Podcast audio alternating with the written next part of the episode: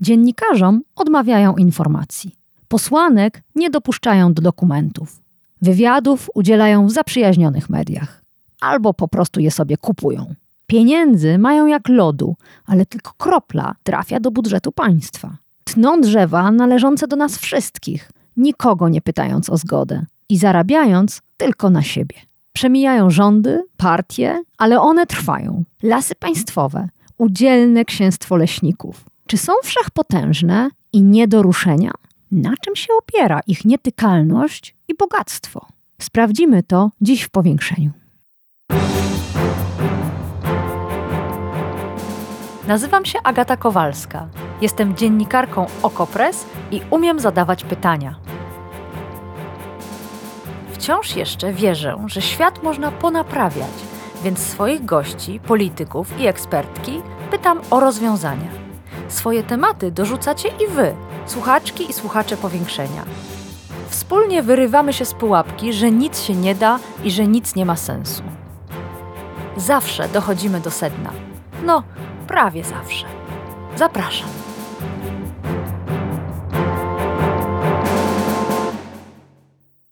Czy spacerowaliście kiedyś po wyrąbanym lesie i zastanawialiście się, dlaczego nikt tego nie ukróci? Mijaliście wycinki, poukładane do wywózki pnie, albo wędrowaliście okopami drogi zrywkowej? Może myśleliście, czy nie ma na nich mocnych? Albo widzieliście w internecie zdjęcia ściętych pomników, drzew starych i cennych, które też pójdą na deski albo do pieca.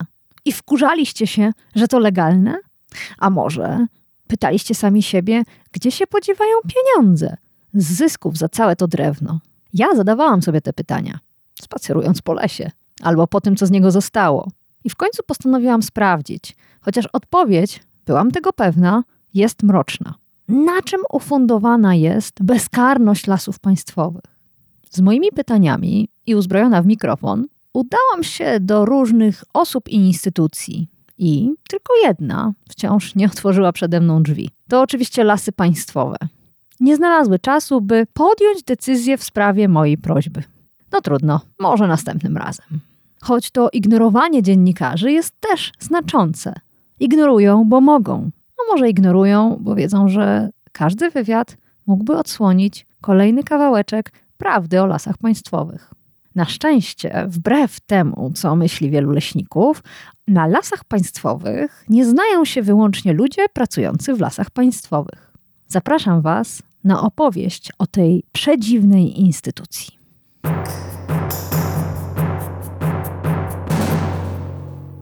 Żeby pojąć siłę jakiejś instytucji w państwie, dobrze jest wiedzieć, czym ona jest, od kogo zależy, kto jej podlega, jakimi regułami się rządzi. Moje pierwsze pytanie brzmiało zatem, czym są lasy państwowe? Te pisane z wielkiej litery. Co to za przedziwny twór? Próbowałam to zrozumieć poprzez zaprzeczenia, bo nie są spółką Skarbu Państwa, jak Orlen czy PKP Cargo. Nie są w ogóle przedsiębiorstwem. Nie są też urzędem ani departamentem w Ministerstwie Środowiska. Nie są instytucją ochrony przyrody, jak parki narodowe, ani jednostką badawczą. To czym są? Ja mam taki swój ulubiony dowcip z czasów, kiedy byłem małym dzieckiem i panował tutaj ustrój słusznie miniony. I wtedy był taki dowcip, z kim graniczy Związek Radziecki. Odpowiedź na to pytanie brzmiała: Związek Radziecki graniczy z kim chce. Ja mam nieodparte wrażenie, że czym są lasy państwowe? Lasy państwowe są tym, czym chcą. Dowcip o ZSRR opowiada mi Jakub Medek, wieloletni dziennikarz Gazety Wyborczej, obecnie Radia Tok FM, specjalizujący się w tematyce lasów państwowych, lasów i przyrody jako takiej. Przed karierą dziennikarską Medek pracował przez 10 lat w jednej z instytucji naukowych, które świadczyły usługi m.in. dla lasów państwowych. Jego wiedza i doświadczenie oraz znajomość dowcipów wydały mi się cenne. Ja mogę Ci powiedzieć, czym one są definicyjnie. Państwową jednostką organizacyjną nieposiadającą osobowości prawnej. Natomiast co to jest w praktyce? Tego myślę nie wie nikt.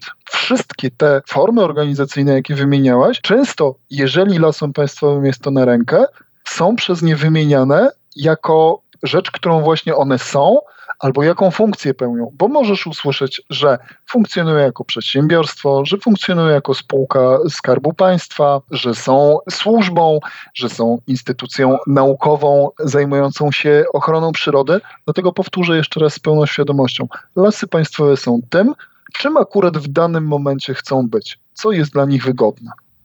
To pytanie nie daje mi spokoju. Jak to jest możliwe, że w demokratycznej Polsce powstała instytucja typu państwo w państwie?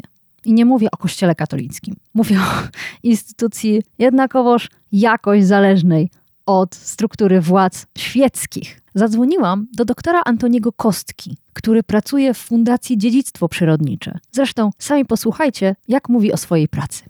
Pracuję dla Fundacji Dziedzictwo Przyrodnicze, która wyrosła z Karpat, która się od 15 lat już zajmuje lasami głównie karpackimi, no ale ostatnie lata spowodowały, że wypłynęliśmy na takie szersze wody i zajmujemy się lasami w ogóle.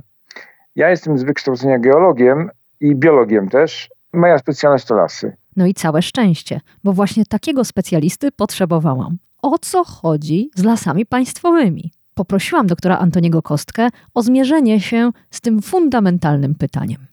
No tak to się stało od początku lat 90.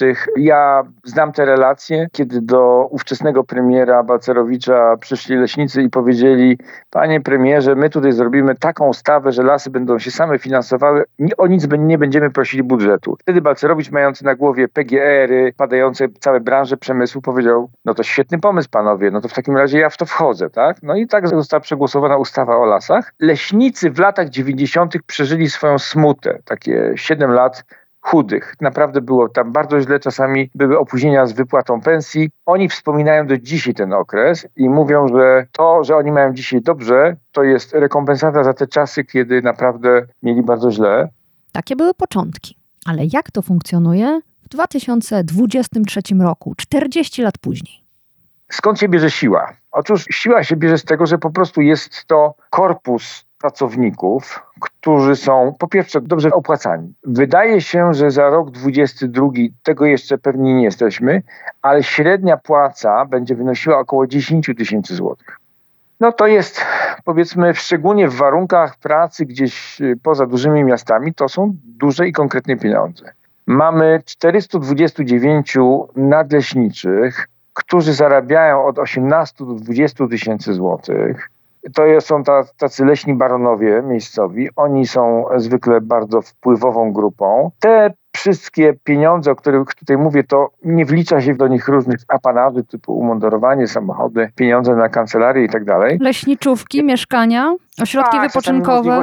Tak, możliwości kupienia y, nieruchomości za 5% wartości i tak dalej, i tak dalej. To o tym prasa pisała. To, to jest wszystko zgodne z prawem. No i mając takie instrumenty w ręku, można, można sobie tą grupę uczynić lojalną. No czego najlepszym dowodem jest to, co się dzisiaj wydarzyło, gdzie Solidarna Polska przyniosła po prostu do Sejmu 500 tysięcy podpisów pod ich inicjatywą Brońmy Polskie Lasy, czy coś w tym rodzaju. Oczywiście można słusznie stwierdzać, że te podpisy zostały uzyskane poprzez swego rodzaju naciski, no ale w gruncie rzeczy tu się liczy sprawność polityczna. Oni byli w stanie te 500 tysięcy podpisów zebrać. Dane, które tutaj dochodzą do nas, wskazują, że 90% tych podpisów zostały zebranych przez nadleśnictwa. W prasie pojawiały się te te listy y, różnych dyrektorów. Niektórzy robili to ustnie, ci bardziej, co bardziej cwani, natomiast y, ci trochę mniej cwani, no pisali tej sprawy listy. No piękny list napisał pan dyrektor z Wrocławia na przykład. Tadeusz Łozowski, pełniący obowiązki dyrektora Regionalnej Dyrekcji Lasów Państwowych we Wrocławiu. Do, szanowni państwo nadleśniczowie, nadleśnictwa wszystkie. Dotyczy projekt zmiany ustawy o lasach. Nawet nie wspomniał, że to projekt obywatelski. I teraz treść listu. Proszę panie i panów nadleśniczych o osobiste zaangażowanie w zbieranie podpisów. Niech ambicją w każdej jednostce będzie zebranie minimum 500 podpisów. To tylko po jednej liście na pracownika. To nasza wspólna sprawa. Szczęść Boże i daszbur. Z poważaniem. List opublikowała Wirtualna Polska redaktor Patryk Michalski. W ten sposób gospodarstwo leśne, zarządzające lasami nas wszystkich, zostało zaangażowane w czysto partyjną inicjatywę, która, niespodzianka, nie ma na celu obrony lasów, ponieważ lasy nie są atakowane. Lasy państwowe? Pewnie, owszem, ale nie lasy. Celem tego projektu jest promocja polityczna, promocja wyborcza Solidarnej Polski i pokazanie partnerowi Prawu i Sprawiedliwości, jaka siła stoi za partyjką Zbigniewa Ziobry. A że przy okazji upokorzy się paru leśniczych, przecież głośno nic nie powiedzą. Aczkolwiek prywatnie y, zrzymają się i mówią, że tego nie będziemy robić, ale wynik jest taki, że te pudła z podpisami przyjechały. No i tyle. Paradoksem jest to, że kiedy pytałam moich rozmówców o to, skąd się bierze siła lasów państwowych, to wszyscy identycznie wymieniali tradycję, tożsamość, etos, dumę z bycia leśnikiem.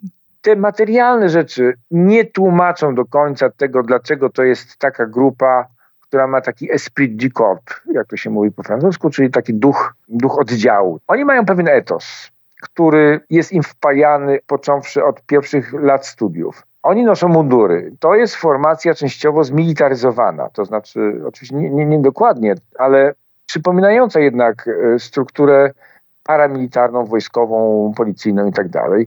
Plus te legendy oczywiście, które oni swoje mają, o tym jak oni spowodowali, że było 20% lasów, teraz jest lesistość na poziomie 30%, że to wszystko jest ich e, ciężką pracą. To wszystko się nakręca poprzez całą kulturę leśną, Często są to rzeczy związane z myślistwem, z łowiectwem. Mamy sztandary, mamy trąbki, mamy ceremoniały, mamy przysięgę nawet. Generalnie staje się to taką może słowo sekta to jest za dużo powiedziane, ale faktycznie to jest organizacja, która wymaga od swoich członków lojalności i tą lojalność dostaje.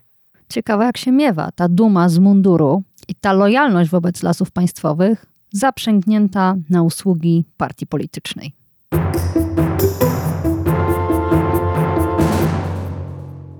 Próbując zrozumieć fenomen tej instytucji, zaczęłam pytać o pieniądze. Jak bardzo bogate są lasy państwowe i czego o ich majątku nie wiemy. Jednego byłam pewna, że tam, gdzie są pieniądze, duże pieniądze, tam jest władza. Sprawozdania finansowego za 22 rok wciąż nie ma, ale publicznie dostępne jest sprawozdanie finansowe lasów państwowych za rok 2021. Zgodnie z nim przychód lasów państwowych, nie będących spółką Skarbu Państwa, nie będących firmą, w tym jednym roku wynosił ponad 10 miliardów złotych. Jednocześnie do budżetu państwa trafiło nie więcej niż 700 milionów. Na co oni wydali w ciągu roku 9 miliardów złotych? Bo takie koszta deklarują w sprawozdaniu. No, to wynika z tego samego sprawozdania i dla wielu osób może to być szokiem, ale lasy państwowe wydają te pieniądze siebie. Wróciłam do mojego sprawozdania, to znaczy nie mojego, do sprawozdania finansowego lasów państwowych za 2021 rok. Lasy państwowe na etatach zatrudniają ponad 25 tysięcy osób, a na ich pensje wydają rocznie ponad 4 miliardy złotych. To oznacza, że średnia pensja miesięczna w lasach państwowych wynosi około 10 tysięcy złotych brutto. Średnio. No ogromna suma. Ale kiedy rozmawiałam z Jakubem Metkiem i dokonywaliśmy tych skomplikowanych obliczeń, to naszła mnie pewna wątpliwość. Posłuchajcie tego fragmentu rozmowy. Ale może my niepotrzebnie zazdrości jako dziennikarze się czepiamy. Może to dobrze, że lasy państwowe tak dobrze płaci swoim pracownikom. W końcu to ciężka praca. Wycinka drzew, zrywka drzew, cięcie drzew, sadzenie drzew. No tak, ale to wszystkie te czynności, które w tej chwili wymieniasz, ciężkie, niebezpieczne, pociągające za sobą wiele bardzo poważnych, często śmiertelnych wypadków, to są czynności, którymi akurat pracownicy lasów państwowych się nie zajmują. Tym zajmują się firmy zewnętrzne, zakłady usług leśne zwane pieszczotliwie w nomenklaturze leśnej zulami i to są firmy zewnętrzne, które lasy państwowe zatrudniają na warunkach skrajnie niekorzystnych. Te Ale wszystkie zaraz, chwileczkę. ciężkie Czyli... czynności wykonują fatalnie opłacane zewnętrzne firmy. To outsourcing. Bo ja patrzę na to sprawozdanie. Lasy państwowe zatrudniają ponad 25 tysięcy osób. W tym pojawia się takie pojęcie jak stanowisko nierobotnicze. 23 600 etatów. To są nierobotnicze stanowiska. To czym ci ludzie się zajmują? Skoro nie główną działalnością lasów państwowych, a mówię to znów nie ja, tylko sprawozdanie, że główna działalność i główny zysk pochodzi z wycinki lasów, no to czym te 23 tysiące osób się zajmują? Administrowaniem. Temu administrowaniu jeszcze się przyjrzymy, ale Struktura lasów państwowych, sposób organizacji pracy i odpowiedzialności za różne zadania nie dawała mi spokoju.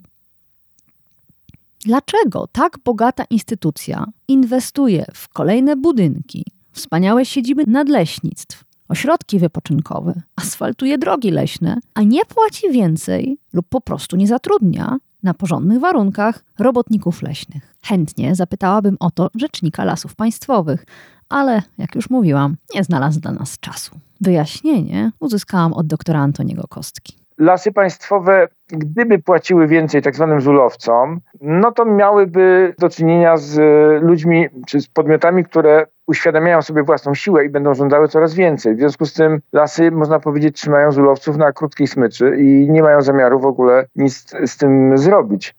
Zule są bez szans. Walczą między sobą i zaniżają stawki. W tym czasie lasy państwowe zarabiają gigantyczne pieniądze i deklarują dosyć niski zysk. Prześledzenie corocznych sprawozdań finansowych z kilku kolejnych lat pokazuje ciekawą prawidłowość. Zwrócił na to uwagę dr Antoni Kostka. Dlaczego istnieje w lasach zachęta do wydawania pieniędzy w ogóle? Bo Faktem jest, że te paręset milionów złotych to jest zysk, który z punktu widzenia na przykład ministra finansów to jest coś, co z jednej strony jest dużo, czyli pokazuje, że lasy się dobrze gospodarzą, a z drugiej strony na tyle mało, no, że taki minister nie sięgnie po te pieniądze. Natomiast rok 22, którego wyników jeszcze nie mamy, być może pokaże, że zyski będą około miliarda, a przychody 12,5 do 13 miliardów złotych. To może oznaczać, że przekroczenie tej magicznej wartości miliarda złotych dochodu może spowodować taką reakcję, że każdy minister finansów, nawet obecnej władzy, no będzie chciał po te pieniądze sięgnąć. Kiedy w zeszłym roku okazało się, że w listopadzie, że grozi lasom państwowym zysk w wysokości miliarda dwustu, takie były wstępne przymiarki, no to rozległ się alarm. To znaczy cały listopad i cały grudzień przebiegł w lasach państwowych na gorączkowych próbach upakowania tych 200-300 milionów złotych, tak żeby zysk spadł poniżej miliarda. Zobaczymy lada moment, czy to się im udało. I wtedy, jeżeli to jest sześć cyfr, a nie siedem, no to to jest zawsze taka wymówka, no cóż, to jest na tyle dużo, żebyście nie mówili, że nie gospodarujemy, ale na tyle mało, żebyście nam tych pieniędzy nie zabrali. Zabrali, czyli zmienili zasady. Zmienili zasady opodatkowania lasów państwowych. Ile teraz płacą do budżetu? W jakiej formie? O to też zapytałam podatek główny, który płacą lasy państwowe, to jest podatek w wysokości procentu od, od przychodu ze sprzedaży drewna. To jest podatek wprowadzony jeszcze przez rządy poprzednie, czyli Platformy Obywatelskiej, ale wprowadzenie tego podatku spotkało się z olbrzymim oporem lasów państwowych. Są to pieniądze przeznaczone na fundusz dróg. A, a propos dróg. Mała dygresja. Przenieśmy się z dróg lokalnych, na które trafiają podatki z lasów państwowych, na drogi leśne, Drogi leśne pozostają pod zarządem lasów państwowych i mogą one je zamykać, otwierać wedle swojego życzenia. To są konkretne historie. Opisywała je w Okopres Katarzyna Kojzar. To m.in. sprawa nauczyciela zbirczy, pana Andrzeja Zbrożka, któremu lasy państwowe złośliwie zamknęły dojazd do domu. Czym się naraził? Popierał utworzenie Turnickiego Parku Narodowego. I to Zbrożkowi groziły kary bo lasy państwowe postanowiły nałożyć na niego opłaty za to, że korzystał z drogi leśnej i otwierał postawiony tam szlaban. A otwierał go, ponieważ ta droga leśna była jedynym sposobem dotarcia do własnego domu. Sąd stanął po stronie nauczyciela i między innymi podkreślił, że nie rozumie, dlaczego droga użytkowana przez mieszkańców przez kilkadziesiąt lat nagle musiała zostać zamknięta. No cóż, przez kilkadziesiąt lat mieszkańcy nie domagali się utworzenia Parku Narodowego na terenach zarządzanych obecnie przez lasy państwowe. A jak zaczęli się domagać, to trzeba im było dokuczyć. Wróćmy jeszcze na chwilę do pieniędzy, które posiadają w swoim zasobie lasy państwowe. Tak w ogóle, jeżeli się porówna wysokość ogólnych kontrybucji płaconych do wszelkich budżetów i samorządów, i państwowych przez lasy polskie oraz podobne przedsiębiorstwa zagraniczne, czyli to w przypadku Niemiec to są lasy landowe oraz na przykład lasy słowackie, czeskie, estońskie, łotewskie, no to płatności z jednego hektara tam oscylowały średnio na poziomie od 40 do 90 euro, natomiast polskie lasy płacą gdzieś mniej więcej 22 do 23 euro z hektara. Czyli płacą dwa do trzech razy czasami mniej niż inne podobne tego typu przedsiębiorstwa. Ja od razu wiem, jaka jest odpowiedź leśników na taki zarzut. Mówię, oni mówią, że No cóż, lasy polskie spełniają o wiele więcej funkcji, chociażby funkcja edukacyjna. No, Cóż, można powiedzieć, że Centrum Informacyjne Lasów Państwowych kosztuje. W zeszłym roku kosztowało ponad 20 milionów. Podobno na rok 2023 ma być to ponad 100 milionów złotych. Hmm, czyżby miało to coś wspólnego z wyborami? Wydaje się, że tak. Centrum Informacyjne Lasów Państwowych to jest ten podmiot, który opisywaliśmy w OKO.press we wspólnym śledztwie z frontstory.pl. Jak pisał Sebastian Klauziński, Centrum Informacyjne Lasów Państwowych refinansowało wydatki na promocję Solidarnej Polski i Lasów Państwowych w różnego rodzaju periodykach. W periodykach prawicowych oczywiście, a refinansowało zamiast finansować, żeby ominąć reguły przetargów publicznych. Mechanizm był prosty. Wydatki ponosiły teoretycznie nadleśnictwa, a zatem mieściły się poniżej limitu objętego obowiązkowym przetargiem i kupowały wywiady z dyrektorem lasów państwowych, z rzecznikiem lasów państwowych, artykuły wychwalające lasy państwowe i polityków Solidarnej Polski. Co to miało wspólnego z promocją tych nadleśnictw? Nic, ale bez obaw. One na tym nie traciły, bo Centrum Informacyjne Lasów Państwowych oddawało im później pieniądze. I jakie pieniądze? W ciągu ostatnich dwóch lat Miało być to 12, hm, niemal 13 milionów złotych. Wszystko pod radarem przetargów publicznych. Mechanizm działał świetnie, chociaż teraz posłanki lewicy zwróciły się do Najwyższej Izby Kontroli o sprawdzenie doniesień Okopres i frontstory.pl. Ale wydaje się, że żadna kontrola NIK-u nie zmieni sytuacji. Po pierwsze, lasy państwowe sprytnie wymyśliły ten mechanizm i wydaje się, że nie łamie on przepisów prawa, chociaż jest skandaliczny. A po drugie, czy myślicie, że lasy państwowe boją się Najwyższej Izby Kontroli?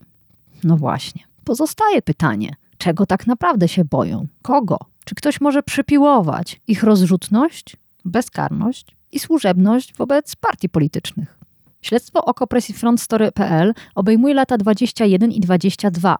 W 2023 roku mamy kampanię wyborczą przed wyborami parlamentarnymi. I ta suma, o której przed chwilą mówił Antoni Kostka, powiększenia budżetu Centrum Informacyjnego Lasów Państwowych wydaje się prawdopodobna. Idą wybory. Lasy państwowe muszą promować lasy.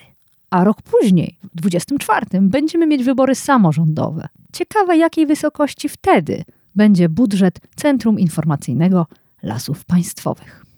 Wygląda na to, że Solidarna Polska umościła sobie wygodne i dostatnie gniazdko w środku lasów państwowych. Ale siła dowolnej organizacji nie bierze się tylko z jej wnętrza. Istotne jest to, jak umocowana jest na zewnątrz, w swoim otoczeniu. W przypadku lasów państwowych to otoczenie to my, społeczeństwo. I nawet w tym suchym sprawozdaniu finansowym z 2021 roku lasy państwowe chwalą się, że wspierają koła gospodyń wiejskich, ochotnicze straże pożarne, a nawet parki narodowe. Wydaje się więc, że z tych 10 miliardów utrzymują nie tylko siebie, ale i ważne cele społeczne. Może zacznijmy od końca tych parków narodowych. To jest 30 parę milionów złotych rocznie. To są po prostu śmieszne pieniądze wszyscy wskazują na to, że lasy powinny oddawać jakąś pulę pieniędzy do budżetu, natomiast nie sterować pieniędzmi, które są przeznaczone dla parków narodowych, bo w tej chwili tak się dzieje, że parki narodowe występują z wnioskami o dofinansowanie na konkretne prace i dostają te pieniądze po zatwierdzeniu przez lasy państwowe, co w ogóle jest kompletnie absurdalne. To, co pani powiedziała, czyli, czyli takie drobne darowizny na rzecz kół gospodyń wiejskich, parafii, OSP, co do zasady nie są to rzeczy złe. Można sobie wyobrazić, że przecież każda firma lokalna ma prawo zasponsorować różne rzeczy. Natomiast e, no, to jest systematyczna korupcja polityczna w tej chwili. To nie są duże pieniądze, to są darowizny po 1002-3000 tysiące złotych. Nasza fundacja przeprowadzała parę lat temu takie badania na 50 leśnictwach. Mamy pełen spis wszystkiego, co lasy państwowe robią w tym względzie. No i to są takie, można powiedzieć, drobiazgi, tak? Ale drobiazgi, które powodują, że ten obdarowany no, czuje się niestety zobowiązany. No trudno sobie wyobrazić, że jeżeli coś lasy państwowe zasponsorują urzędowi gminy, to że potem wójt na przykład będzie aktywnym uczestnikiem konsultacji planu urządzenia lasu i nie daj Boże będzie zgłaszał jakieś zastrzeżenia uciszyć takiego wójta za 5 tysięcy złotych, to jest naprawdę bardzo, bardzo dobry interes. Doktor Antoni Kostka zwrócił mi uwagę na jeszcze jeden worek pieniędzy, noszący zupełnie niewinną nazwę. jest ciekawa sprawa takiego instrumentu finansowego, który się nazywa Fundusz Leśny, który umożliwia działanie pewnych tych patologicznych procesów. Przede wszystkim z Funduszu Leśnego płacone są różne dziwne wydatki, tak zwane promocyjne, czyli to, co określiłem jako korupcję polityczną, oraz z Funduszu Leśnego Opłacane są nadleśnictwa, których gospodarka leśna jest deficytowa. Przy czym czasami ten deficyt jest taki strukturalny, głęboki i taki wieloletni, a czasami wynika z jakichś wydarzeń czy klęsk, które oczywiście mogą się zdarzyć. Jeśli chodzi o ten drugi przypadek, no to naturalnie fundusz leśny spełnia swoją funkcję, do której był przeznaczony. Natomiast ogólnie to działa tak, że nadleśnictwa, niezależnie od tego, jak gospodarują, czy są oszczędne, czy rozrzutne, fundusz leśny to wszystko i tak wyrównuje. To, o czym Pan mówi, nazywa się bardzo pięknie wyrównanie niedoborów powstających przy realizacji zadań gospodarki leśnej oraz zadań dotyczących administracji publicznej w zakresie leśnictwa. Więc właściwie wszystko i na to miliard złotych w 2021 roku wydano. No, w 2022 będzie to o wiele więcej. Dlaczego? No bo wszystko, tam gdzie była dziura, jest dziura większa a sam fundusz leśny jest o wiele większy, bo początkowo planowano, że będzie powstawał z mniej więcej 17% odpisu od sprzedaży drewna i to był plan sporządzony w kwietniu, natomiast w grudniu, w ostatnim praktycznie dniu roboczym zwiększono ten odpis obowiązkowy na 22%, więc jeżeli, mój Boże, to będzie prawie 3 miliardy złotych. To będzie gigantyczna suma. A dlaczego ten e, fundusz tak pana niepokoi? Może dam, dam taki przykład. Jeżeli nadleśnictwo zaplanuje sobie deficyt w wysokości 4 milionów złotych, w wyniku tego występuje do funduszu leśnego o wyrównanie tego deficytu i dostaje powiedzmy 4,5 miliona złotych, tak żeby mieć na końcu pół miliona złotych na plus. Ale może dostać 4,5 miliona, może dostać 5 milionów, może dostać 5,5. Naprawdę nikt na dobrą sprawę nie wie, co tym steruje. Znaczy, kto, to wiadomo, ale jakie są kryteria, to one są zupełnie niejasne. Załóżmy, że jakiś nadleśniczy postanowi być gospodarny, no i coś, co mogłoby kosztować pół miliona złotych, kupi za 400 tysięcy złotych. Nie ma żadnej, ale to absolutnie żadnej zachęty do tego, żeby tak działać. Jeżeli możemy zbudować drogę, która ma 5 metrów szerokości, a wiemy, że spokojnie wystarczyłaby droga o szerokości 4 metrów, która byłaby tańsza o 30%, to nie, to absolutnie nikt, nikt, nie ma zachęty do tego, żeby się zastanowić nad tym, czy nie można by zrobić tej drogi o szerokości o metr mniejszej. No, klasycznym przykładem są nadleśnictwa białowieskie, które nie robią nic w dużej mierze od 6 y, lat. No, Białowieża nie pozyskuje praktycznie w ogóle drewna. To jest najbardziej niepotrzebne nadleśnictwo w Polsce. Oni nic nie robią kompletnie od 6 lat a mimo to e, rok w rok regularnie wykazują wynik w okolicy zera. To znaczy, że fundusz leśny regularnie dorzuca te pieniądze, niezależnie od tego, czy oni by tam, mówiąc kolokwialnie, wtopili 5 milionów, czy 8, czy 10. To nie ma znaczenia, przyjdzie fundusz i to wyrówna. W związku z tym zachęt do oszczędzania pieniędzy nie ma absolutnie żadnych. Absolutnie żadnych. I to mówię z pełną odpowiedzialnością. Jedną z moich rozmówczyń zapytałam wprost, o co najchętniej pytałaby lasy państwowe odparła o fundusz leśny. Tą osobą, która zadaje lasom państwowym bardzo dużo pytań i zmaga się z brakiem odpowiedzi, jest Marta Jagusztyn. Niech sama opowie o sobie w kilku słowach. Współzałożycielka Fundacji Lasy i Obywatelki, albo Lasy i Obywatele. Założyłam, współzałożyłam tą fundację, dlatego bo jestem głęboko zaniepokojona tym, co się dzieje z polskimi lasami i również tym, w jaki sposób są zarządzane. I jest we mnie jakaś głęboka niezgoda na to, żeby we współczesnym państwie tak to wyglądało. Nieprzejrzystość lasów państwowych przypomina mi nieprzejrzystość Kościoła katolickiego.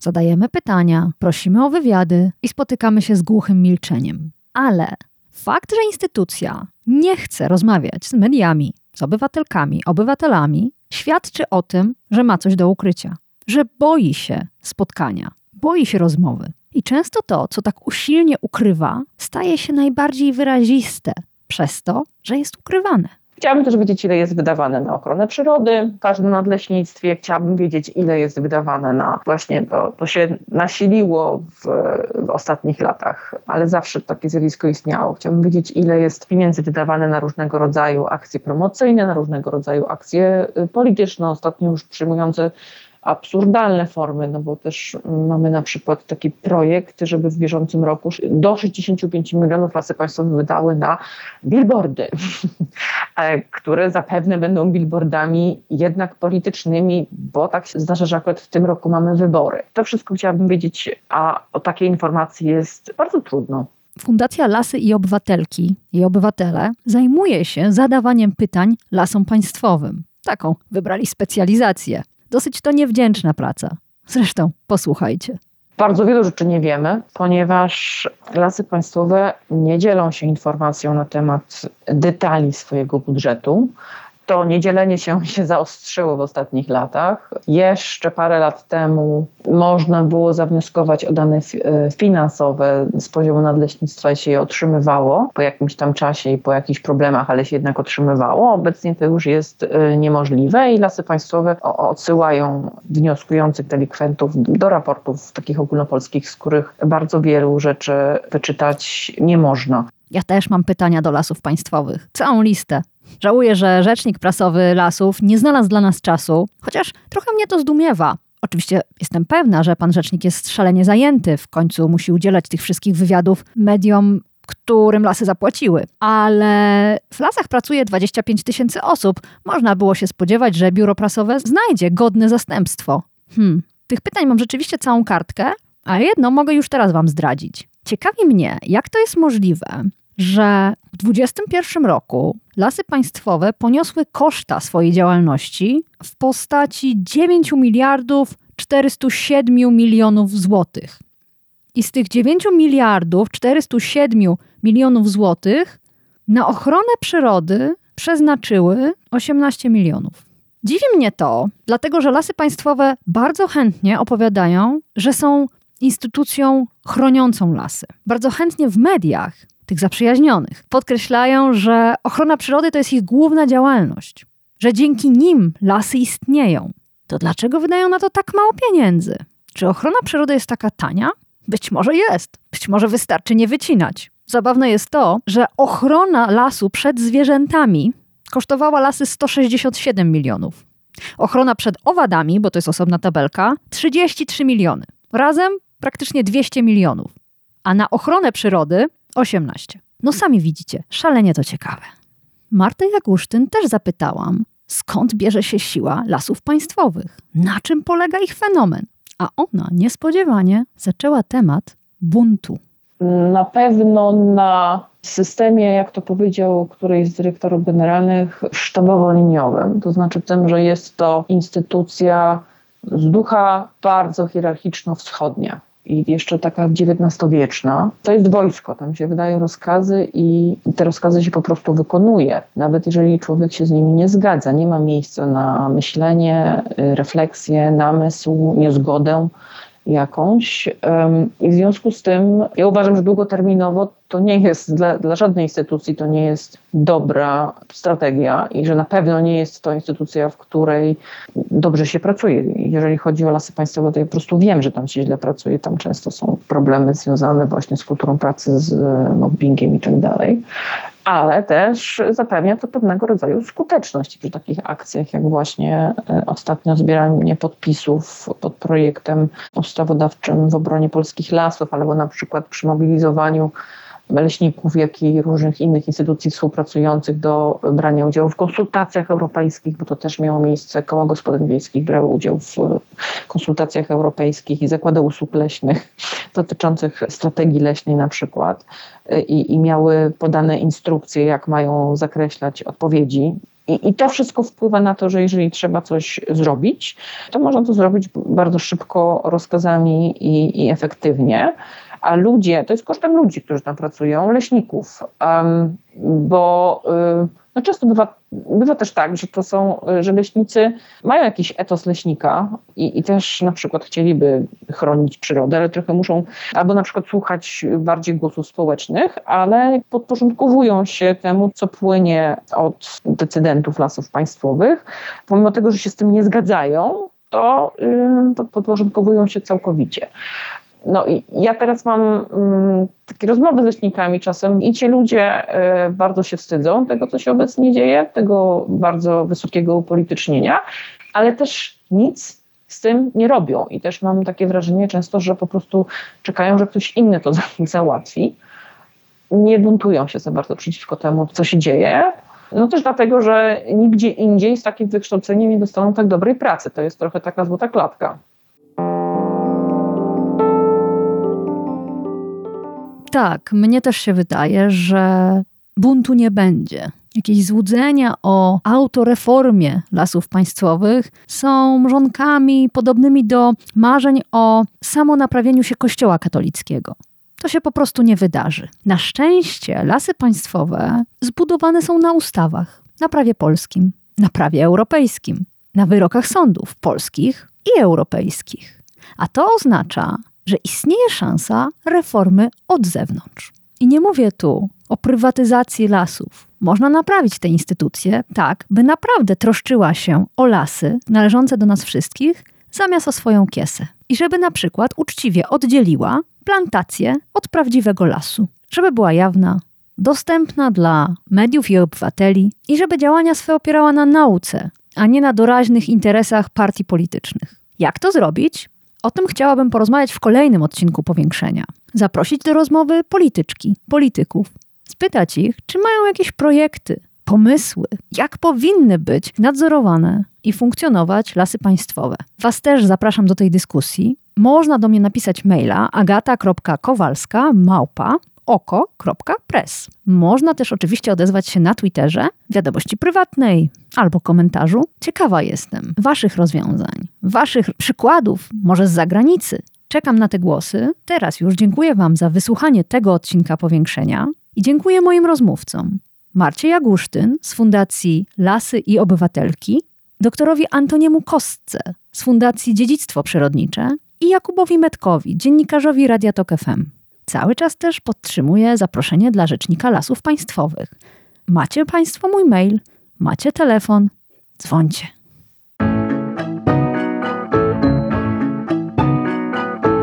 To było powiększenie, podcast Agaty Kowalskiej. Produkcja Bartosz Weber. Powiększenie znajdziesz na stronie Okopres i w Twojej ulubionej aplikacji do podcastów. Masz pomysł na temat albo komentarz? Napisz do mnie agata.kowalska małpaoko.press. Stałych darczyńców zapraszamy na grupę Okopres na Facebooku Twoja okolica. Tam też toczymy dyskusje o świecie i o podcaście. Dziękujemy za Wasze wsparcie.